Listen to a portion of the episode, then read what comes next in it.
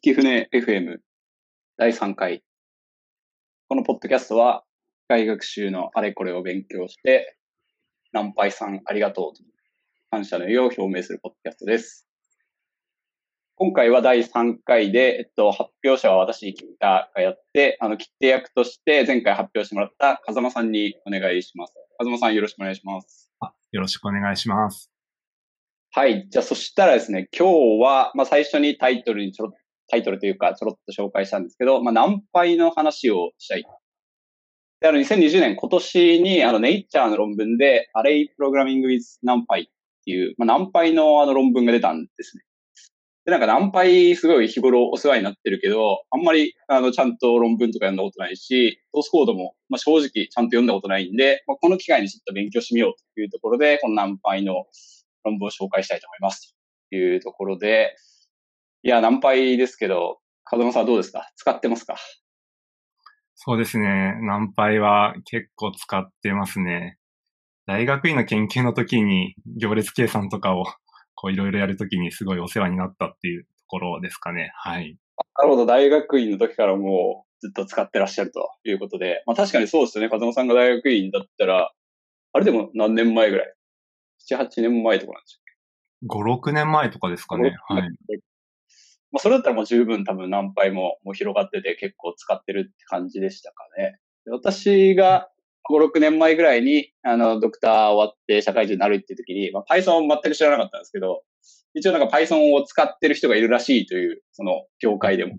いう人がいて、まあ、おそらく何倍とか使ってたんじゃないかなっていう、まあ、全然情報量がないですけど、まあ、それぐらいのもんですと。うんうん、でですね、えっと、まあ、このネイチャー論文を紹介したいんですけど、まあ、読んでみたら、あの、結構、なんですかね、何倍がその科学計算とか、まあ、その辺の界隈に果たした功績っていうのがすごいんで、称えましょう、みたいな。なんかそういう感じの論文になってますと。で、ナンパイのその、そうですね、コンセプト的な論文は2011年に出てて、あの、そっちも紹介するんで、あの、具体的な、そのアレイプログラミングの真髄というか、コンセプトみたいなのはそっちで紹介するとして、まあ、一旦このネイチャー論文は軽く内容どんな感じのこと書いてあるかっていうのを紹介します。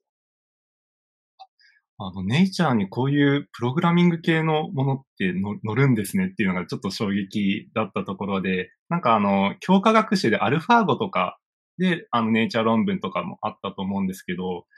なんか、どういうものがこう、ネイチャーに乗るとかってあるんですかね？いや、確かにめちゃくちゃいい質問で、あの、答えは私もわかんないんですけど、アルファ5とかはやっぱかなり、なんか、テクニカルにも新しいじゃない、新しかったじゃないですか。はい、まあ、なんで、そういう感じで、なんかナンパイもすごいことをやり出したみたいな話なのかなと思って読んでみたら、まあ、ナンパイ過去に偉かったから、ね、褒めましょうぐらいの感じだったんで、まあなんかちょっとそういう感じなんだと思って、カスカスじゃないですけど。どはい。いいろいろありというところなんですかね。そうですね。そこは確かにちょっと私も不思議に思ったところです。うんじゃそしたらちょっと何杯の論文読んでいくんですけど、まあ基本的にはさっき言ったように、あの、偉いって話なんですけど、まあちょっと、そうですね、アブストラクトとか読むと、その何杯すごいみたいな話あるんですけど、まあ、やたらこう、なんか、ファーストイメージングあ、ブラックホールみたいな、なんか去年出たブラックホールの画像撮影みたいな話で、なんかすごいブラックホールに解析にも使われましたみたいなのをやたらめったら押したりしてて、いやなんか去年流行ったから、なんかすごいそれに乗っかるっていう感じの、ちょっと権威主義的な感じで、あの、いただけないなと思ったんですけど、まあそれ言ったらね、ネイチャーに乗りましたからって言って、あの、何杯論文読む我々も、なんていうか、それ聞く話なんで、あの、それは聞かなかったことにして、あの、進めていきたいとそれでですね、えっと、まあ、どういう話かってことなんですけど、まず、全然歴史は知らなかったんですけど、ちょろっと歴史も書いてあって、えっと、まあ、何倍、こう、1990年中旬ぐらいからその Python がいろいろ使われ始めたみたいな話なんですけど、もともと、なんかニューメリックとナムアレイみたいな、なんかそういう二つの大きな派閥があったらしくて、まあ、結構断絶が大きかったらしいと。で、その辺の断絶を取り除くために、まあ、ナンパイっていう、まあ、一からコンセプトを作り上げて、もちろん、それら二つのことをすごくよく取り入れてると思うんですけど、作り上げて、まあ、広くこう参考にされる API とかを確立して、エコシステムを築いていったっていうのが、まあ、ナンパイすごく偉いところですと。いうところで、えっと、まあ、実際にその、いわゆるアレイプログラミングみたいなのは何倍ですごい広がったと思うんですけど、そのアレイっていうのは、こういう、あの、なんですかね、コンセプトで作られてますっていう、ナンパイアレイズっていう章があるんですけど、まあ、ここちょっと詳しく後で、その2011年の論文の方でやるんで、一旦、ちょっとここではスキップして、あの、もうちょっとその抽象的な話の何が偉いのかみたいなところの話をしたいですと。で、まあ、サイエンティフィック Python エコシステムっていう章があって、まあ、その名の通り、科学計算にすごくあの、ナンパイを基礎として、いろんな広がりが、あの、広がりを見せていますというところの話なんですけど、まあ、もともと、あの、ナンパイは、そのインメモリーで使う、そのデータをナンパアレイにして、メモリーの、に読み込んで、で、そこでこういろいろ操作するって話だと思うんですけど、まあ、最近だと、なんかもっと遅延評価したいとか、メモリーに乗らないようなでかいデータで分散処理したいっていう話がすごく多いと思うんですけど、まあ、昨今のディープランニングライブラリーとか、あとはそのナンパイの分散処理系というか、の進化みたいなやつで DASK とか、あとはクーパイとかあると思うんですけど、まあ、その辺にこうナンパイの API がすごい脈々と受け継がれてるっていうのが、ナンパイが果たしたなんか最も大きいと言ってもいい貢献なんじゃないかなと思って、うん、まあ、ナンパイを知ってれば、大体雰囲気、そういう、それっぽく書くと、あの、期待通りに動くみたいなところがあるのが、ナンパイなかなか偉いところかなと思います。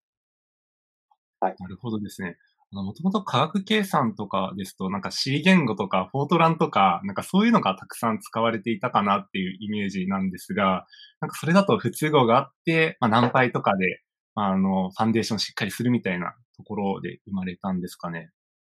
そうですね。確かに。まあ私物理だったんですけど、物理界隈は、まあ未だにこのフォートランとか使ってる人も多くて、で、多分一番の理由は、なんかそんなにプログラミングがやっぱ目的じゃないんで、なんか過去を使われてたやつをそのまま使い回してたみたいなのが現状で、別になんかすごい低レイヤーに近い言語がとても好まれてるっていうよりかは、なんとなくその過去の遺産を使ってたっていう方が強いかなと思ってて、まあそれを証拠に、やっぱちょっとそういう新しいもっとライトウェイトな言語で書きやすくて、まあライブラリーとかも充実してるっていうので Python がこう注目されて、あの、なんていうか、そういう規模を見るにピンみたいな人は、割と早く Python パッケージとして、なんかそういう科学計算の、なんか専門用のパッケージを作るみたいな、そういう私物学用の何かを作るとかも結構出てたので、なんかやっぱりその、便利っていう意味ではすごく扱いやすいし、まあ一旦作ればいろんな人に使ってもらいやすいっていう意味でも、まあ、最近はかなり Python が多いらしくて、まあ、特にあの天文系とかは、あの割とその知り合いの研究者の人とかに聞くと、でも天文とかはもうみんな Python 使ってるな、みたいな話らしくて、そうならしいんで、やっぱ、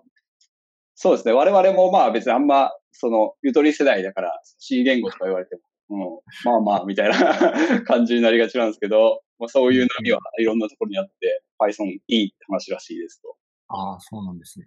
ありがとうございます。はい。で、その API の話なんですけど、まあ、その、ディープラーニングライブラリー系とか、えっと、 Dask とか CuPy とかってやつなんですけど、なんかそれをこう、もっと、なんていうんですかね、あの、抽象化して扱おうっていうので、2018年ぐらいに、まあ、 array function protocol とかいうのを、まあ、 NumPy が、あの、提案しましたと。で、よくあの、Python で Enhancement Proposal、なんか PEP、PEP みたいなやつがあると思うんですけど、それ NumPy バージョンもあって、なんか NumPy Enhancement Proposal NEP とかいうのがあって、なんかそれの NEP18 とかで、この array function protocol とかいうやつがあの提案されましたと。これまあ、後でちょろっと紹介するんですけど、一言で言うと、まあなんか何倍のあの処理とか関数とかっていうのを、なんかもっとハイレベル API として扱えるようにするっていう類のものですと。ハイレベル API ってここで言ってるのはどういう意味かっていうと、例えば何倍だけで言ったら、例えば NP サムみたいなやつはもちろんその何倍の中でそのサムが実装されてて、アレイの輪を取りますっていうだけの話なんですけど、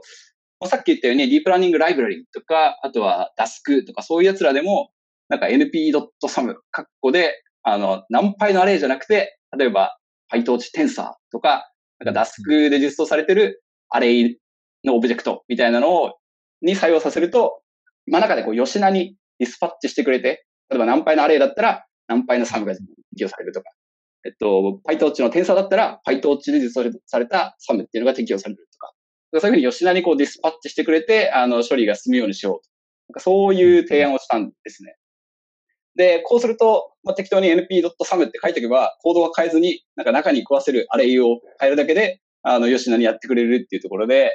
まあ、なかなかその、なんていうか、横綱相撲的な感じがあるんですけど、みんな、俺に合わせろみたいな感じでやって、割となんかいろんなところが採用してるみたいで、この辺は、いや、ナンパイすごいなと思ったところです。はい。すごいですね。なるほど。こういう提案とかは、この OSS 上とかで、まあ、議論とかがされて、提案とかが動いていくっていうところなんですかね。そうですね。あの、Python のプロポーザルと多分同じような感じだと思うんですけど、まあ、どこでこう出したりするのかっていうのは正直あんま分かってないんですけど、あの、専用のページ、何倍のページとかがあって、そこで多分各種プロポーザルが誰がいつ言ってとか、どういう議論があってっていうのが残ってるみたいなんで、なんかこういうところで管理されて、多分ジャッジされて良いとなったら実装されるって感じに進んでってる感じですと。まあ、正直、あ、どうぞ。なんか、大沢の所属が Google ですとか Yahoo とか、あと、トロント大学とかですかね。いろいろこう、世界中の拠点で面白いですね。確かにそうですね。この辺はまさに OSS って感じがしていいですね。うん、まあ、正直でもこの PEP とか NEP あんまりあの、普段チェックしてるわけじゃないんで、あ、なんかみんな頑張ってるなぐらいの感じで、今回初めてちょっと真面目に 読んでみたっていうのが正直なところですと。はい。で、まあそういうところでこのナンパイの API っていうのはすごいあの、よく使われる、ある種ほとんど基礎的なものとして取り入れられているぐらいのレベルなんですけど、まあ、さらにそのナンパイを基準にして、こういろんな科学技術計算のライブラリーとかが、あの、実装されています。まあそのファウンデーションレベルで言ったら、サイパイとか、まあ、プロットリブみたいなのがあって、もうちょっとこうテクニカルなところ、計算のアルゴリズムみたいなところだと、サイキットランとかサイキットイメージとか、パンダスみたいなのがあって、そこからさらにあの派生していって、ドメインスペシフィック、そのアストロフィジックスで使うアストロパイみたいなやつとか、なんかそういうのがどんどんどんどんこう、なんか積み重なってエコシステムが出来上がってるというところで、いや、ナンパイすごいから、ありがとう、ナンパイと言いたいというのが、まあ今日の一番の話というところです。はい。で、そしたら、まあ、ちょっとかなり浅いんですけど、ネイチャー論文はこれぐらいにして、あの、後でもう少し詳しくアレイの方を話したいんですけど、まあ、せっかくなんで、なんか、この、イベントホライズンテレスコープとかいう、なんか2019年、去年に、あの、ブラックホールの、なんかイベントホライズン的なのを観測したとか言って、で、その時に、なんですよね、なんかスパースモデリングとか使ってて、あの、機械学習役に立ってるみたいなのが話題になったりしてたんですけど、なんかそういうのをすごいやたら、あの、この論文でも押してるんで、完全に余談なんですけど、ちょっとノーベル物理学賞の話をしたいと。あ、なるほど。あ、それってその、まさにノーベル物理学賞を今年取ったペンローズさんとかも関わってるような話なんですか？そうですね。まさにその辺の話ちょっとしたいんですけど、まあ、一旦ちょっと、あの、前提として、その去年の、そのイベントホライズンテレスコープが何やったかって話で、まあ、さっきちょっと、なんか、事象の地平面とか、イベントホライズンみたいな話がして、それが観測された、うんぬんみたいなことを言ってる人がいるって言ったんですけど、まあ、これめちゃめちゃ細かいこと言うとあんま正しくはなくて、あの、実はブラックホールシャドウってやつが観測されたと。で、まあ、シャドウって言ってるのは何かっていうと、ブラックホールは当然そこから光とか出てこないんで、直接我々が見ることできない。ただ周りでなんかすごい明るいものとか明るいガスとかが、そこから光が出てると、なんかブラックホールの部分は真っ黒の影になるけど、周り明るいんで、あ、この辺にブラックホールありそうみたいな。まあ、影として見えるっていう意味で、ブラックホールシャドウっていうのが、まあ、見られました。で、その事象の地平面っていう、なんかその中の情報は全く知り得ないっていう、その境界に関しては、まあ、それを、シャドウの中の、なんかもっと狭い領域なので、まあ、それよりはもうちょっと広いところを見たって話なんですけど、まあ、ある種このブラックホールの影を見たと。ある種というか、ブラックホールの影を見たっていうところで、まあ、その功績は素晴らしいという話になる。で、その今言ったイベントホライズンとか事象の地平面とかその辺に関して理論的にすごくあの革新的な仕事をしたのがまずペンローズさんです。で、ペンローズ自身は物理学者でもあると思うんですけど、まあ、かなり数学より、まあ、数理物理学者と呼ばれるようなタイプの人たちで、まあ、すごい有名な定理として得意点定理っていうのをこう証明したっていう話があるんですね。これはなんか、もっともらしい、なんかそんな変な過程をしないでも、あの、この得意点っていうのが存在するっていうのを数学的に証明したと。で、まあ、と言ってもなんか普通の人が得意点とか言っても、まあ、なんだそれって話じゃないですか。まあなんだそれって話なんですけど、まあ、ちょっとアインシュタインの一般相対性理論の話をすると、まあ、アインシュタイン方程式っていうのは、まあ、宇宙っていうのは、その時間とか空間っていうのは、なんかすごい性的な入れ物じゃなくて、それはすごいダイナミカルに、エネルギーとかによって、こう形を変えるもんだと。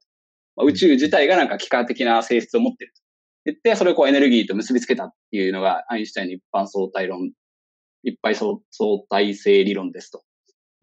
で、その時に、まあ、その一般的な解を解くのは難しいんで、非線形だし、あの、すごい難しいんで、解くときは、なんかめちゃめちゃ強い過程を置いて解いたりするんです。例えばなんかある物体があって、それは球対象で。で、宇宙っていうのは完全に真空で、あとはなんか性的、それ時間的に変化しないもんですとか、なんとか言って、ようやくなんかそういう解析会を出したりすると。で、そうやって解いた回をなんか見てみると、なんかすごく得意的な点、得意的な点っていうのは、例えばそこに行くと、さっき言った宇宙の幾何的な性質がどれぐらいこう歪んでるかとか、曲がってるかみたいな。まあ、極率とか言われたりするような量ですけど、なんかそれが無限大に発散してしまう点が出てくる。うん、無限大っていうのは、まあ、物理においてまあかなりやばくて、いろいろ。無限大がなんかそのまま出てくると、宇宙がやばいみたいな。そういう状況になりますと。基本的にその無限大の点があったら、なんかそこにこう粒子が放り込まれた時にどういう振る舞いをするかとか何が起こるかっていうのは全然予測できないし、まあ、定式化もされてないんで、理論自体が破綻しちゃう。まずそういう得意点っていうのは、あの、我々の目には見えてほしくないっていうのがまず大前提としてあります。で、あの、アインシュタイン方程式を解くと、そういうのが出てきうりますと。でそれは困る。アインシュタイン方程式を解かなくても、なんかもっと、その、緩い過程とかで、そういう得意点っていうのは出ちゃうんだっていうのをまず数学的に示したのが、ペンローズだと。で、その得意点があったらやばいから、まあ、臭いものには蓋じゃないですけど、その得意点が我々には観測できないように、なんか事象の地平面とかいうのがあって、その中のものに関しては我々は全く情報を知り得ない。うんうん、そういうふうに、あの、まあ、マジで臭いものには蓋的な感じで、その事象の地平面に囲まれてれば、まあ、得意点があっても、まあ、そこに関しては今の理論では感知しないから問題なしって言って、あの、その得意点があっても、その得意点は裸、つまりなんかボコって変なところにあるんじゃなくて、必ず事象の地平面の中に閉じ込められてるという、これは仮説なんですけど、この仮説を、まあ、宇宙検閲仮説って言うんですけど、なんかそれを提案したのもペンローズですと。で、そこから、じゃあその本当に得意点っていう、まあ得意点が出るのは、これは、あの、方程式を解くと出てくるんで、確かに存在しそう。ただ、その事象の地平面ができるかどうかっていうのは、そんなに、そんなにっていうか定かではないんで、これはあくまで仮説でしかなくて、じゃそこからブラックホールの性質とか、それ4次元宇宙だったら出ないかもしれないけど、高次元宇宙だったら出たりするかもしれないみたいなのをシミュレーションしたりとか、なんかそういうふうになんかその後、ブラックホールに関する物理学っていうのがすごく発展したっていう意味で、まあ、ペンローズがなんかすごく基礎的な働きをしたというところが、まずものすごく偉いところです。というところで、まあその得意点自体は、あの、アインシュタインの一般相対性理論っていうのは、まああくまでその、まあ古典論と呼ばれるもので、すごいミクロなスケールとか、ある、なんかすごい狭い領域でどういう振る舞いをするかっていう、まあその、いわゆる量子論的な部分っていうのは、あの、明らかじゃないんで、本当はその、量子論まで入れて重力理論を作ると、その得意点とかは解消されると期待してるみたいな感じで、まあ、理論家がいろいろやったりしてるんですけど、まあ、なんかみんなが納得するめちゃめちゃ綺麗なソリューションまでは言ってないんじゃないかなと思います。今まさにそういうのを研究したりしてるというところで、まあ、ペンローズさんがその得意点に関しては、もう本当にすごい。まあ、ホーキングとペンローズがすごく重要な仕事をして、でホーキング氏は亡くなっちゃったんですけど、このタイミングでペンローズ氏が受賞っていうところで、まあ、ホーキングさんにあげたいって気持ちもあったのかな、みたいな話が今回のノーベル物理学賞だったかなという感じです。なるほどですね。なんかすごいですね。なんか、ペンローズさんのウィキペディアとか いろいろ見てたら、結構騙し絵だったりとか、結構いろいろ違う分野でも、なんか業績がすごそうだなって思ってまして、あと、その機械学習の分野とかでも、なんかペンローズの逆行列みたいな、結構日頃お世話になってるものも、あ、このペンローズなのかみたいなところで結構驚きを覚えた感じですね。はい、そうですね。マジでその、物理もそうだし、数学もそうだし、そしてなんかそういう一般の人にも知られるみたいなところで、マジで業績が半端じゃなくて、まあ、ちょっと安直な言葉ですけど、まあ、まさにこう天才という感じの業績ですごいなと思います。まあ、ちょっとね、最近はこうなんか量子脳理論とか言ってこう、脳にか良質性云々みたいな。まあ、この辺は正直とんでもだとみんな思ってるんですけど、まあ、アイデアはこう豊富な人なんだなっていうのがよくわかる。なるほどですね。ちょっとその分野がすごく興味があって。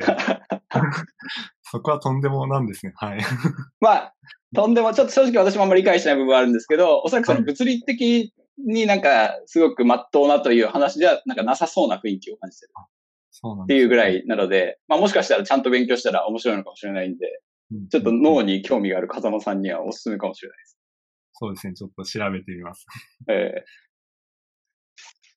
はい。じゃあ、そしたら、ちょっと、ノーベル賞の話ばっかしてても、ポッドキャストからずれちゃうんで、ここでまた戻って、その2011年のナンパイ論文の話に行きたいと思いますと。で、これは、まあ、そのアレイプログラミングに関して、そのコンセプトと、まあ、何が有効なのかっていうのを紹介してくれているものですと。で、まあ、そもそもこう、ナンパイは、あの、すごく便利だし、あの、早いっていうのでみんな使ってると思うんですけど、まあ、 NumPy が早いの自体は、基本的にこう C 言語で実装されてて、例えば Python のフォーループ遅いみたいな話があると思うんですけど、まあ、あれはもちろんインタープリター的な処理をしてるっていうのもそうだし、まあ、Python はその動的な型付き言語なんで、その、例えばなんでしょうね、そのフォーループで計算するときに、毎回、例えば integer を float で扱ってみたいな、なんかそういう型変換を毎回毎回その各要素にやってたりするとすげえ遅いっていうのがあって。で、ナンパイもまあ Python だからそういう型変換とかしたら遅いんじゃないかと思うかもしれないんですけど、まあ、ナンパイは基本的にそのアレに関しては全部同じデータが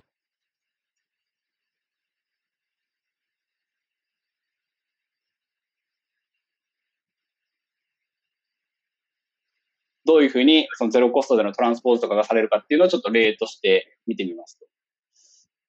まず、えっと、なんか 2×2 のあの2次元のアレイを考えて、えっと、まあ、なんでしょうね。例えば012345678っていうのが、まあ、3行3列っていうふうに並べるっていうのを考えると。で、これ今インテジャーで持ってて、まあ、1個のインテジャーはあの8バイトっていう、あの、なんかデータ量ですと。で、この時に、その、例えばその行列、まあ、あれを X って置いとくと、その X には、あの、ストライズっていうメソッドがあって、まあ、それを見ると、あの、今24、8っていうのが出てくるようになりますと。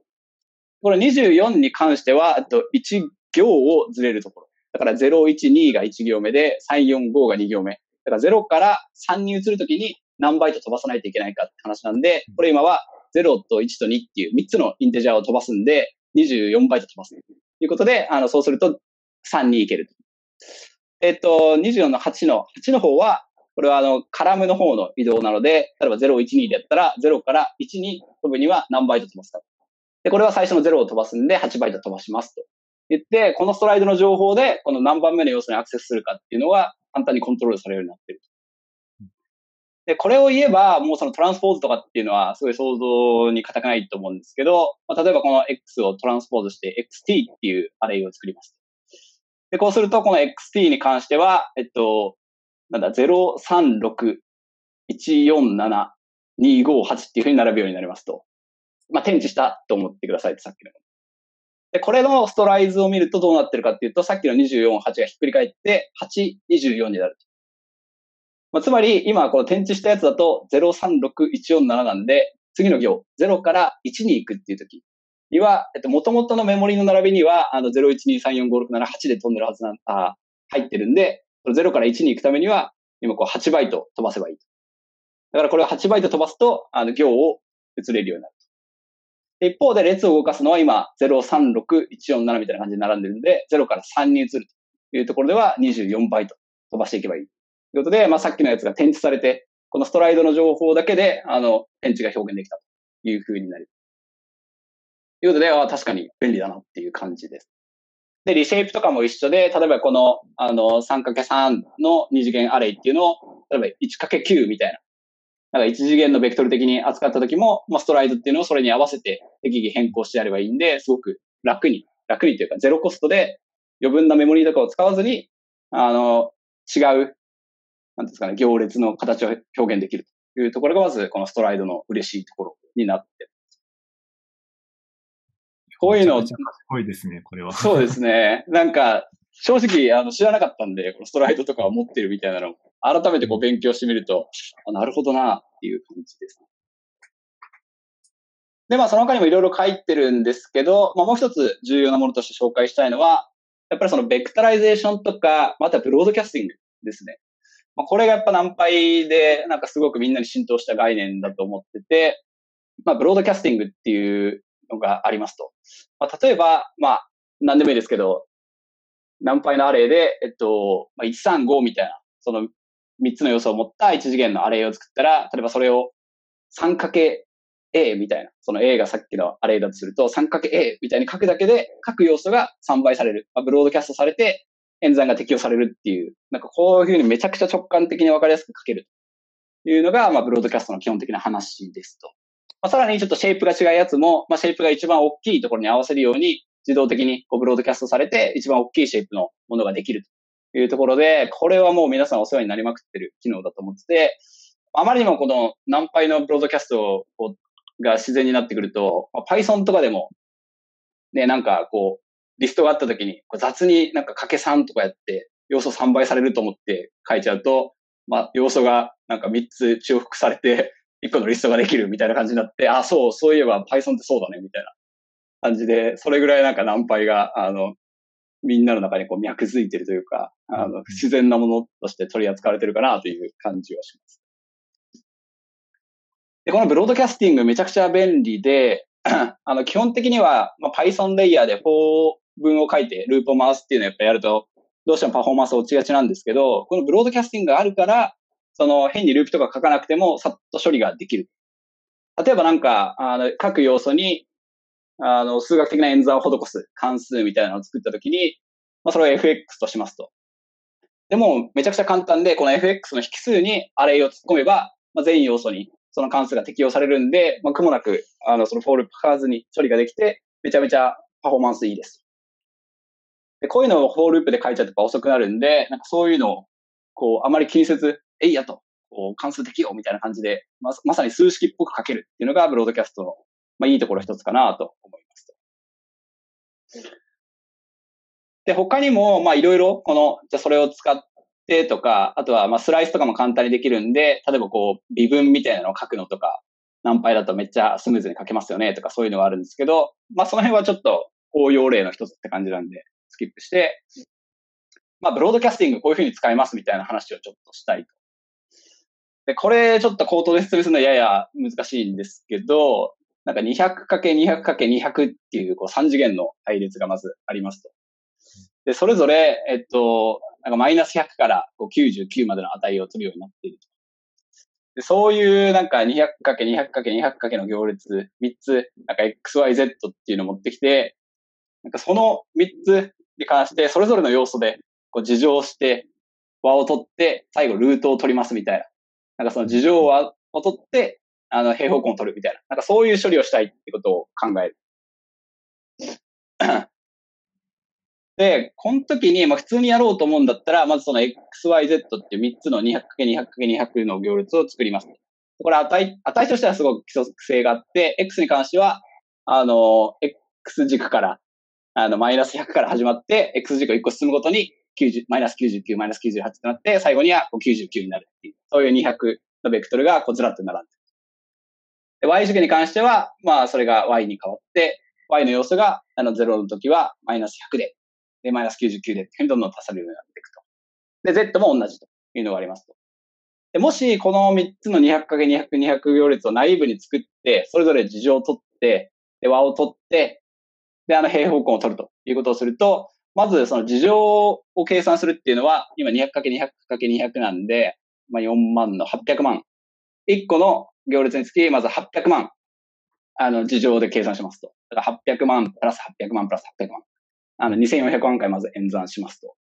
で、次に X と Y を足すんで、ここも800万要素あるんで、プラス800万で3200万。で、次にこう Z を足すんで、まあ、プラス800万で、えっと、4000万。で、最後に、あの、平方根を取るっていうので、これも800万の要素に対してそれぞれ実行するんで、4800万ということで、4800万回演算をしないといけない。まあ、結構大変ですけど、もしこれをブロードキャストでやるなら、まあ、すごく楽で、まず最初にこう 200×200×200 を作る必要なくて、あの、200次元のベクトル3つ作ればいいですと。X に関しては、X 軸にこうマイナス100から99まで並ぶ1個。まあ、200 1、1っていうシェイプの200次元のベクトル作ります。y に関しても1、201っていう200次元のベクトル作ります。で、z に関しては1、1、200の、あの、ベクトル作りますと。で、この3つを作ったら、まあ、それをこう、ナイーブに、まず x のベクトルを事情して、それを y のベクトル事情に足すという感じでブロードキャストされて、まず2次元の、あの、200×200 ができますと。200×200×1 か。ができますと。で、こいつらはすごい計算軽くて、あの、まあ、最大で今4万とかなんで、あの、もうネグリジブルですと。で、次に Z に関しても同じように事情したやつを足すと、まあ、ここでようやくその 200×200×200 の800万の要素が出てくるんで、まずこの事情して全部足すっていうので、オーダーとしては、ここでようやく800万っていうのが1個出てきます。で、その800万に対して、えっと、今度は、あの、なんだ、平方根を取るだけなんで、あの、1600万でできますと。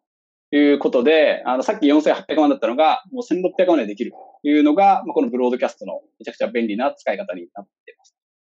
だから3次元のやつを計算したいときに、まあ、ものすごくそのデータに規則性があるっていう前提ですけど、まずはこう、XY の二次元方向で作っちゃって、で、そっちの方は、あの、全然ネグリジブルな計算量で、最後にこの Z も足すみたいなことで、あの、800万の計算のオーダーで、あの、3次元の 200×200×200 ができるという、まあ、こういう嬉しい使い方ができるのが、ブロードキャストの素晴らしいところです。というのをこの論文では紹介してます。このやり方賢いですね。自分もここあんまり詳しく分かってなかったので 本当に愚直にやろうとすると、計算量が莫大しちゃいますよね。はい。そうですね。ぶっちゃけ、あの、こういうふうに自分で書くのかって言われたら書いてなかったですね、これまで。まあいいかっつって普通に作って、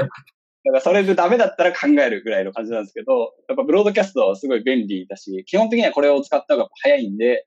なんかやっぱこういうのを見ると、もうちょっと意識してちゃんと書かないと思わせられるところでもあります。そうですよ。何倍で書いてると、いや、もっといい書き方があるんだろうなっていうのを毎回思いながらこう書いていて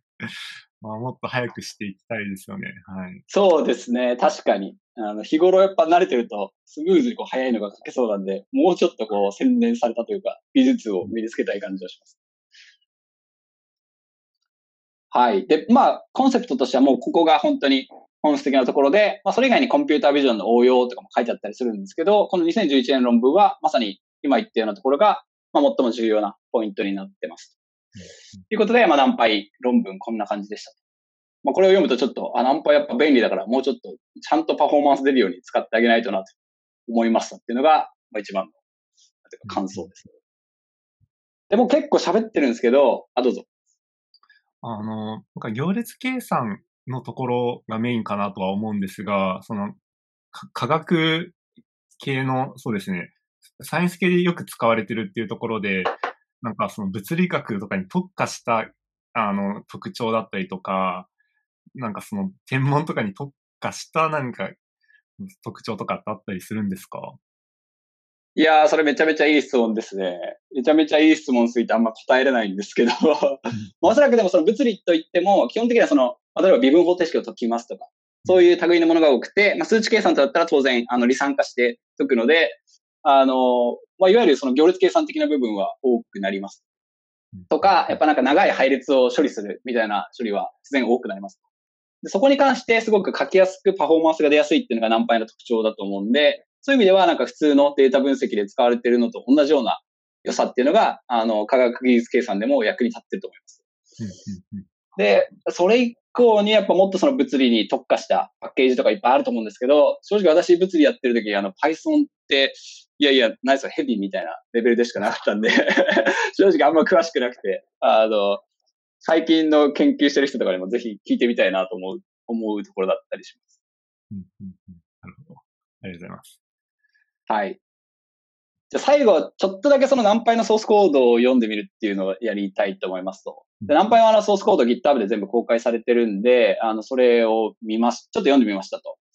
で、一番なんか最古のコミットを辿ったら、なんか2002年の分、これはまだ GitHub じゃなくてサブバージョンとかで管理したやつなんですけど、そういうのも残ってて。で、2002年のコードとかもちょっと読んでみたんですけど、結構、なんていうか、やっぱ、プリミティブっていうか、すごい面白くて、本当にソースコード、Python のソースコードの中にストリングで、なんか C 言語のコードを埋め込んでて、なんかそれをこうビルドして、外部モジュールとして、なんか取り込んで、計算して、なんかほら早いみたいなのをやるみたいな感じで、まあまあそれはもう C 言語そのままだからね、みたいな。早いよね、みたい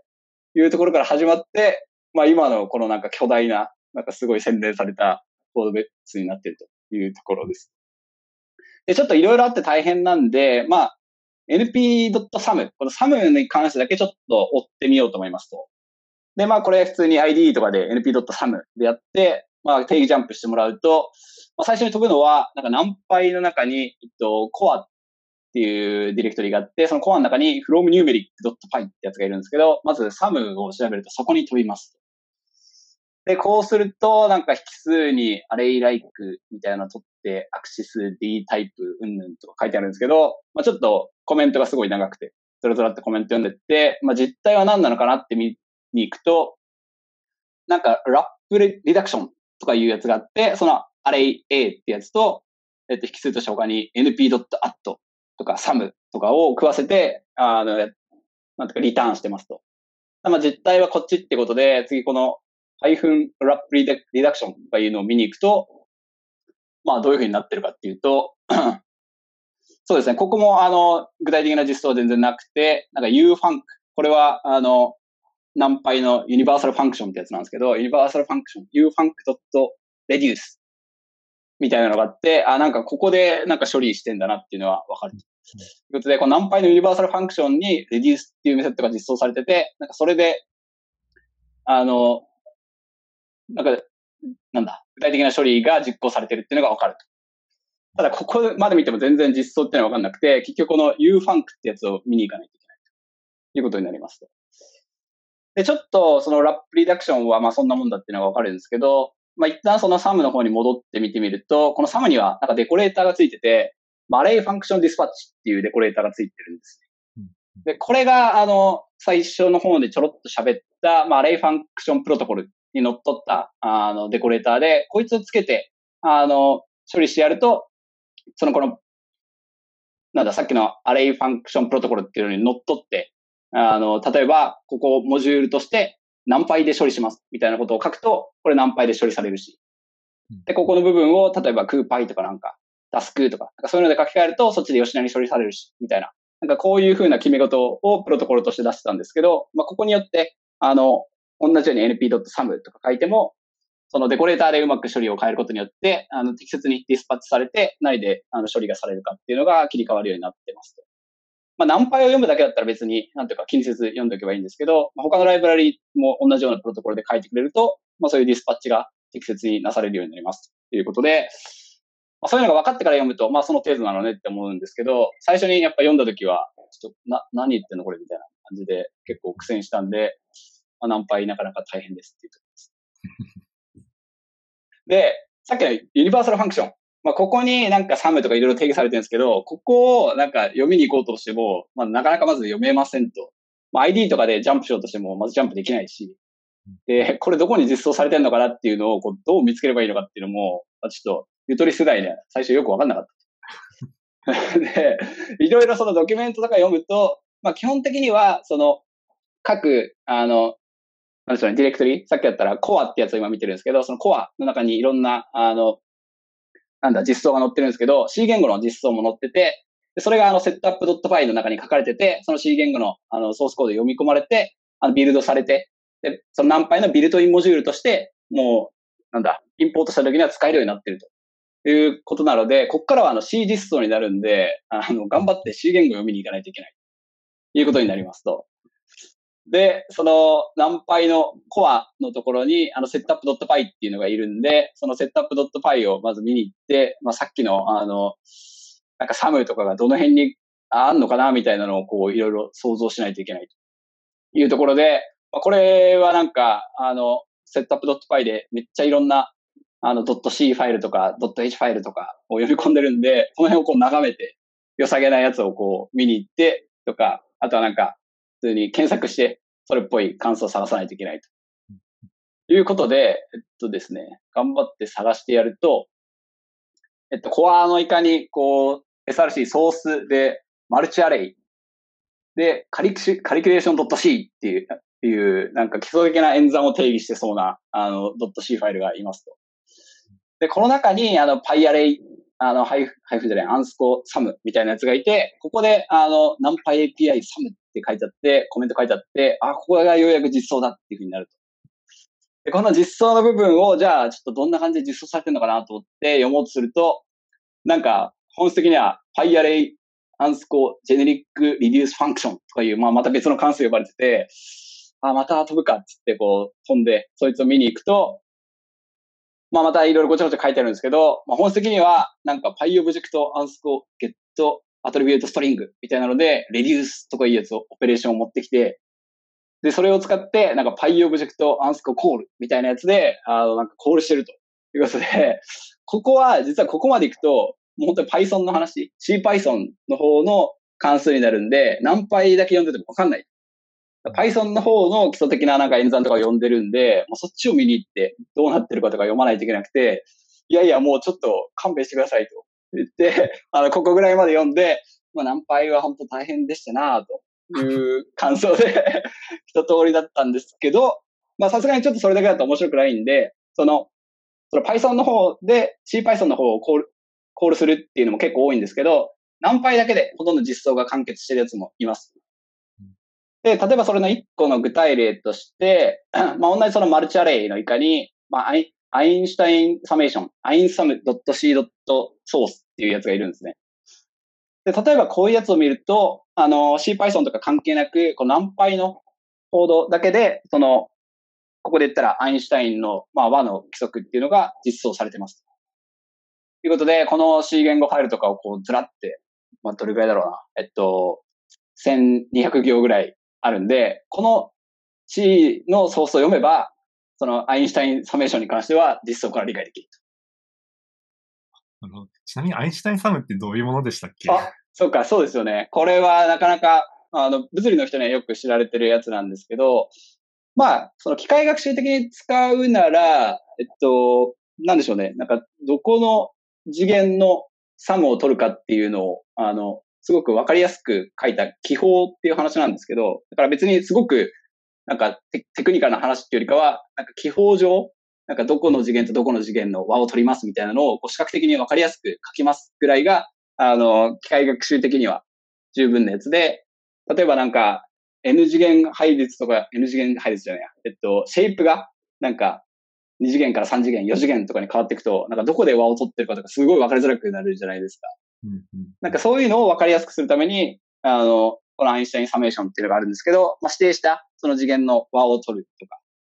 なんかそういうことができたりして、例えば、シェイプが3次元のオブジェクト A とシェイプが3次元のオブジェクト B。これに関して、なんか3つ目のそれぞれ次元で和を取り、取りなさいみたいなことを、こうスッと書けるようにするのが、 Einstein summation ってやつで、これはなんかぜひぜひちょっとどういう感じで使うのかっていうのを見てみると面白いかもしれないです。個人的にはあの、本当数式で書くときにすごく、なんていうか見通しが良くなるっていう、なんかそういう性質があります。例えば今の3次元のシェイプだとしたら、なんか A っていう、例えばオブジェクトがあったときに、例えば X 軸を、なんでしょうね、I、Y、X 軸の要素を I、Y 軸の要素を J、で、Z 軸の要素を K みたいな感じで添え字で書いたとしますと。で、その AIJK っていうやつと、もう一個同じシェイプの B ってやつがいたら、B、I、なんだ、I ダッシュ、J ダッシュ、K ダッシュみたいなやつがいたりする。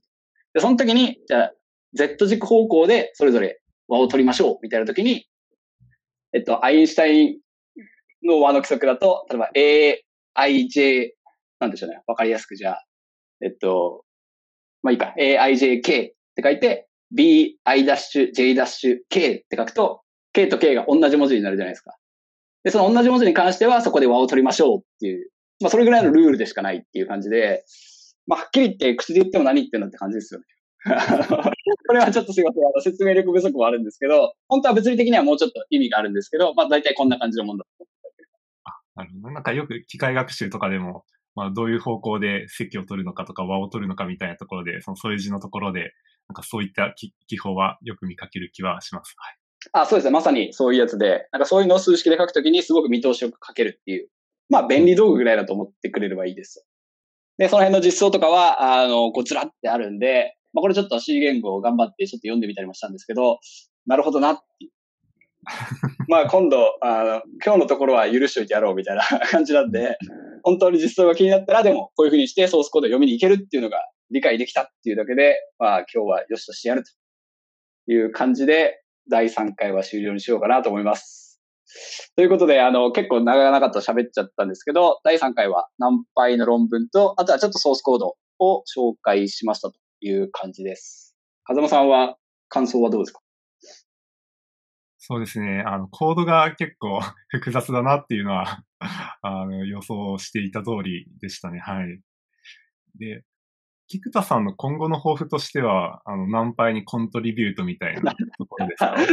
いやー、そうっすね。なんか読んでる時にもちろん見つけたらコントリビュートしようと思ったんですけど、これはでもやっぱなかなか巨大なものなので、本当になんか狙ってこの辺を改善したいとか、こういう機能追加したいとかが出てきたら、まあでも一応原理的にはなんかどういうふうにやればいいかっていうのは、まあまあ見えてきたんで、やれそうではあるけど、やるかに関しては、ちょっと先生の次回作にご期待ください。なるほど。これはすごく期待ですね。はい。OK ですかね。じゃあ、大体こんな感じで第3回は終了にしたいと思います。ありがとうございました。ありがとうございました。